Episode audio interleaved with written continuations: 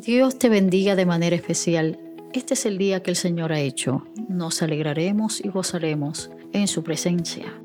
Estamos comenzando una nueva serie basada en las conversaciones privadas de Jesús. Esas enseñanzas que se reciben no desde la predicación, sino desde la conversación.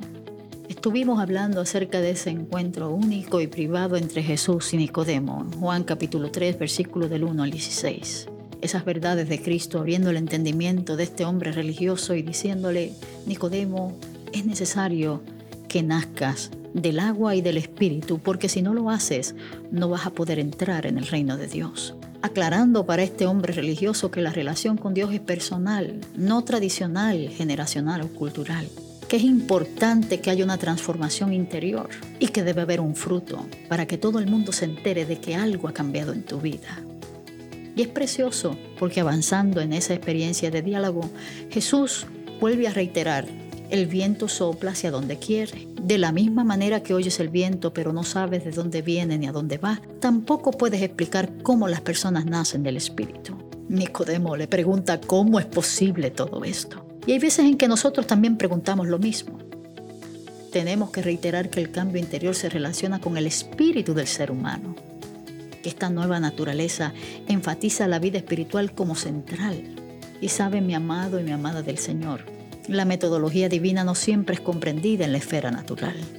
Me imagino a Nicodemo tratando de internalizar toda esta información que está llegando a su conocimiento, tratando de entender la profundidad de este hombre, quien es más que un rabino. Y hacia el final de ese diálogo precioso y profundo, Cristo quiere aclarar el pensamiento histórico de este hombre que posiblemente se acerca a él con buenas intenciones, buscando genuinamente respuestas para sus preguntas.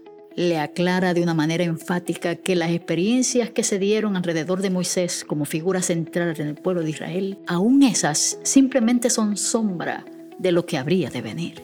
Le dice, y así como Moisés levantó la serpiente de bronce en un poste en el desierto, así deberá ser levantado el Hijo del Hombre, para que todo el que crea en él tenga vida eterna.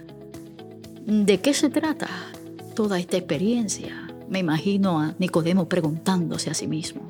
Y Jesús contestándole de manera enfática, los sacrificios bajo la ley ya no estarán vigentes en esta nueva realidad, Nicodemo. La historia del pueblo de Israel con todos sus componentes simplemente tipifican o hablan anticipadamente de mí como Mesías o Redentor que la realidad del ser humano sigue siendo la misma. No importa los rituales que se hagan, no importa los sacrificios que se presenten, el ser humano en su composición interior es espiritualmente eterno y en su naturaleza caída pecador necesita salvación.